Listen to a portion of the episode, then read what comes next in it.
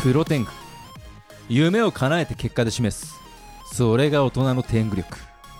メンバー。圧倒青天狗。激赤天狗。おはようございます。あっという間に7月も半分が終わってしまいましたが、はい。まあ私このラジオで喋らせていただいたりそのディレクターとして他のまあタレントさんやあのまあパーソナリティさんが喋ってるのをこう支えたりっていうことをさせていただいてるんですけれども、ラジオのプロですからね。ありがとうございます。その中にあの千田光雄さんという「なはなは」っていうはいはい。はい芸でね有名な方のラジオも撮らせていただいてるんですけれども唯一音楽を流さないというかおプロテングだとこう間に曲挟んだりするじゃないですか、はそれがなくて Q 出したら喋り続ける方なんですね。いなるほど。ずーっと喋り続けて巻いたらスーッと終わってくれてはいこれではまた後半みたいな。何分ですか？15分。ああ前半と後半で15分ずつ。喋りっぱなし。ひたすら喋り続けて。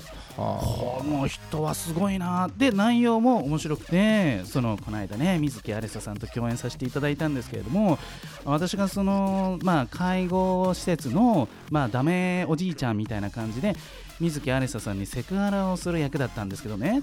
なんか監督からもういやらしい手で触ってくれなんて言われてもうそんな普段ねいやらしいこと喋ってるんですけどリアルになるといやらしいことなんてできないんですよ。ででも手だけアップされてはいもっとやらしい手でみたいな。で水木有沙さんにあー全然遠慮しないで触ってくださいみたいな感じで言われてみたいなことをラジオでベラベラ喋ってくれて、はい。それが面白いなっていうのともう一つその中川家っていうあの芸人さんが、はい。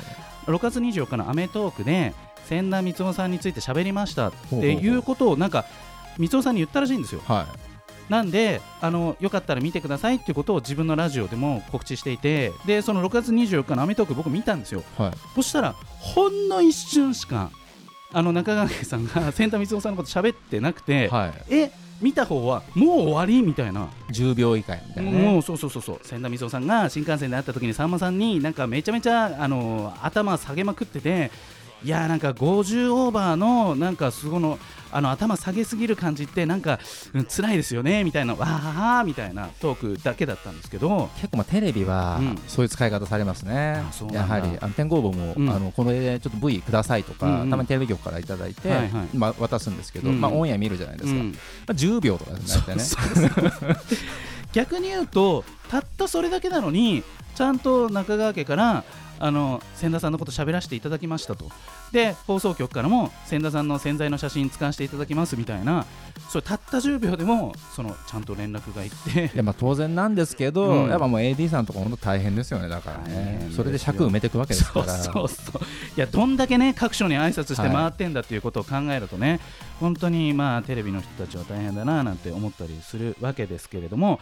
さあ「雲です」は何か。最終回はこの7月18日の時点では終えられているかどうかってどうなんでしょう？この収録のタイミングでは言えますかね？まあ、、雲ですが何かですけどね、はい、私今何て言ったかすいません。忘れちゃったんですけど。雲ですはじゃないんですけど。雲ですは何か、えっと 7月1日の時点で、はいえっと公式のコメントが出ておりますので、そこで放送日は確定しているかなよと思います。まあね。えーぜひ赤天狗さんのねその話題のツイートもチェックしていただければなと思いますが今日もとっても素敵なゲストさんがご登場してくれますがその前に天狗工房の社会一曲お届けしましょうお願いしますはい、えー直接会って言えないことは 絶対に書かないでくださいとはい毎週言っておきます。それでは聞いてください。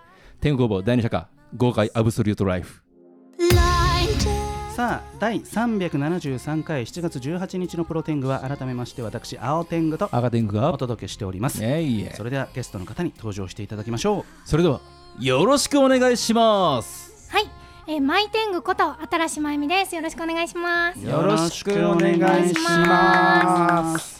もうね見た感じはもうシンガーだなっていうかシンガーめっちゃ歌がうまそうな雰囲気が雰囲気私的にはあるんで大丈夫ですかすけれども怒るんだったらちょっと怒った方がいいですよ。全然全然嬉しいです。僕はで。もなんか新しさんでももうちょっとスタジオでお会いしたことがあったんで、はいはいはい僕からすると、スポーティーなイメージが。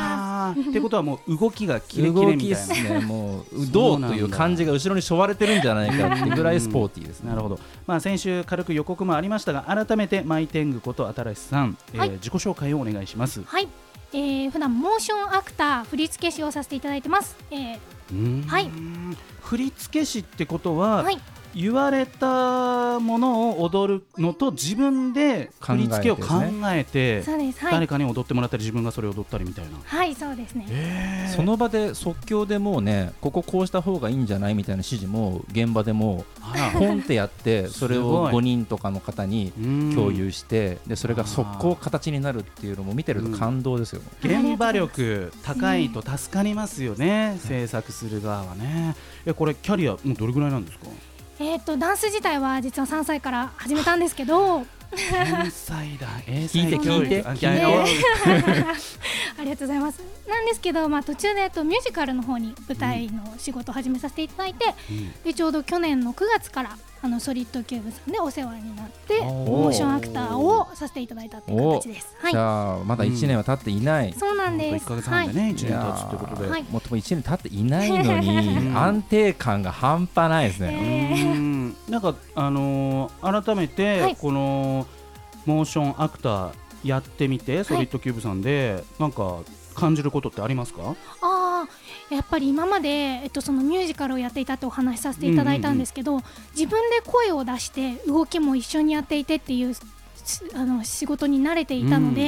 やっぱりその声優さんの声に合わせて自分が動くだったりとか、うん。セリフがこういうシチュエーションだっていうところに合わせて動くっていうことでなんか自分の中でその動きの可動域だったりとかあるいは表現のまあ型だったりその減らしてみたりとかってそういうところが結構なんか今までと違うなっていうので発見の連続です。案はい。件に応じて抜き差しできてさじ加減も変えられるってところですね。まだはい。すごいですね 頑張ってる最中です。ちょっと現場をイメージしたいんですけれども、そのウェットスーツ風のものを アクタースーツですアクタースーツを着て、なんかその自分が踊ってる姿をはい。モニターか鏡か何かで確認できるんですか、あモニターで撮影中は確認できるので。もう踊っている最中にモニターで確認できる。できますがリハーサルみたいなのがその撮影前にあるので、その時点でそのキャラクターで自分がどういう風に動いてるのかっていうのを確認しながら本番に挑む形です。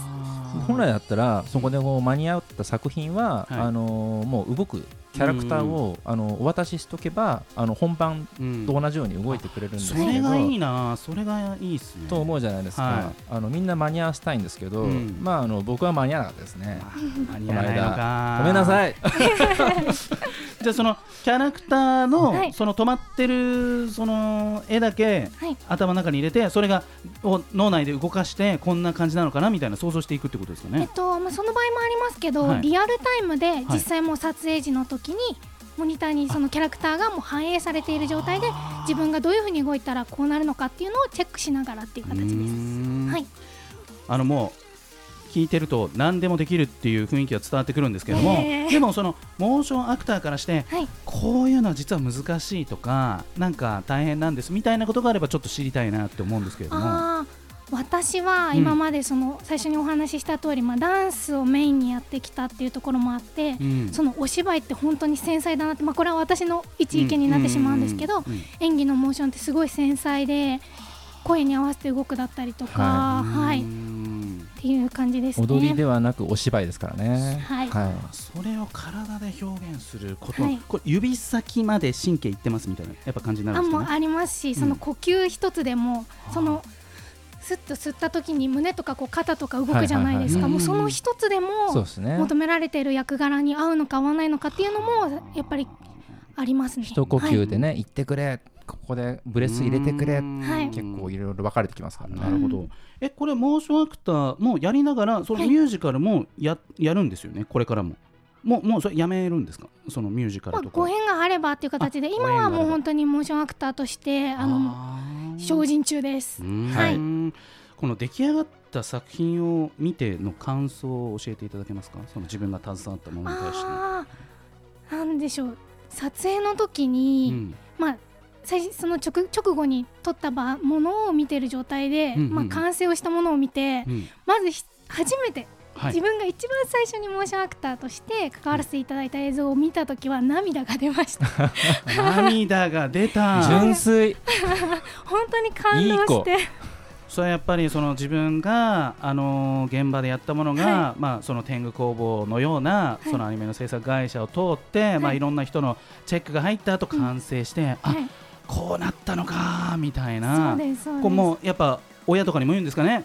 お父さん お母さんこれ私の動きだよみたいな。ことはない。ないんですけど。でもなんか名前乗るのも多くなりましたよね。そうですね本当にありがたい昔って多分そのキャプチャースタジオだけ載ってたみたいなのがうん。あったんですけど。アクターさんの名前までは出なかっアクターの名前も載るタイトル増えたなって気がしますね。たえじゃあ逆にそのここれ私がやりましたって言っていいもんなんですか？作品によっては出させていただいてるんですけどキャラクター自体はうんこの役だよっていうのはお伝えはしてないんです。ね。あーじゃあやっぱりそのなんか例えばそれが僕だったとするともどかしいっていうか これ僕だよって。出たがり。言いたくなるんですけどそこはもう割り切ってプロとしてやっているとはい。いうことなんですね。わ、かりました。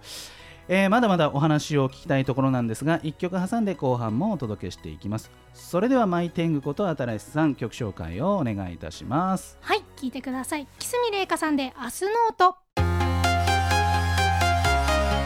第373回7月18日のプロテングは改めまして青天狗と赤天狗とマイテングこと新舞美でお送りしております。いやいやさあ告知がございます。マイテングさんお願いします。はい、所属しているソリッドキューブでは、えー渋谷クロス FM さんにて第2第4日曜日にエモキャップというラジオをやっております、うん。ぜひ皆さんにご覧いただければと思いますのでどうぞよろしくお願いします。はい。おはい。どんな内容のラジオなんですか？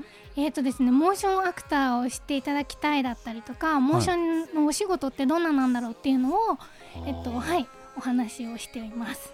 広がります？それそのモーションあのキャプチャーのみのそのトークであの定期的にやっていくっていうのは全然やれるもんですか？えっとですね、毎回ですね、はい。豪華なゲストさんがいらっしゃってくださいましてそういうこと。そうなんです。関わっていただいた作品の演出家さんだったり監督さんだったりとか、あるいは以前お仕事をご一緒させていただいた方だったりとかがいらっしゃって、はい。毎回お話しさせていただいてます。都度作品が違いますからね。はいはい。ねえーぜひそちらも聞いていただければと思います、はい、えーというわけで後半もマイテングこと新井さんをゲストにお迎えしてお話を続けていきます、えーモーションアクターのお仕事をされていますが、はい。えーミュージカルそして過去にはどんなことを他にはやっていたとかってありますかその芸能のお仕事として考えると、まあエンタメ系ってエンいうタメ系。ダンス。ずっとダンス。そうですねダンスでうん。専門学校に通ってたんですけど、へー。卒業後はずっとミュージカルをやっていたのでうん、ダンスミュージカルモーションアクターという順番です。なんかこう 今すごいダンスってはい。光が当たってますよね。ななんか自分の青春時代とは全く違うというかなんかダンスで道を切り開けるなんか世界になってますよねなんか、そうですね。確かにジャンルもいろいろ増えてきて、うん。ジャンルごとにこうミックスさせて、うん。派生させていくっていうのがすごい最近感じますね。そうです高校の頃にあったダンス部はやっぱアウトローな印象がありましたからね。確かに。なんかドレッドとか、ね、ドレッドでなんか俺らブラックダンスだなみたいな感じの先輩たちがいましたけそうそうどだでもなんかそれを職業にするって本当になかなか、まあ、自分の当時は難しかったような気がするんですけど、うん。今スクールもあって、まあはい。 EXILE さんとかねその韓流のそういう事務所だったりとかたくさんこうダンス上手い人をね採用するっていう道があるんでね本当にすごい時代だななんて思うんですけれどもモーションキャプチャーもまだまだ未来はあると新井さん的に思いますか？はい思います。うん。需要多分なくならないと思いますよ。あ本当。そうですか。絶対に。うん。ん。あのコンテンツがなくならない限りはモーションキャプチャーって必須なんで。あーなるほどね。そこにやっぱり目をつけているって素晴らしいですよ本当にもう。自分がやるっていうのとお教えるっていうか自分が振り付けたものを人に教えるっていうフェーズもあるわけですよね。はいありますね。それは得意不得意とかその辺どうなんですか？あえっと普段子供や声優さんにダンスの教えをすることがあるので基本的に教えることに対しては抵抗はないです。それがやっぱスムーズにいってたあの短時間で伝えられてた能力なんですね。そうかもしれないです。やっぱその、はい。自分がすごい上手い方って、うん。その伝えるのがそこうんそこまでっていう方もいらっしゃるじゃないですか。ねおそらくね。自分も踊れてちゃんと伝えられてなんで、うん。やっぱ本当に両方持ってるなーって感じがしますね。ね教えるときに一番意識していることってどんなことなんですか、ああ教えるときに。えっ、とですねままず空気作りが本当に大事だなって 私の場合思ってて。うん土台が。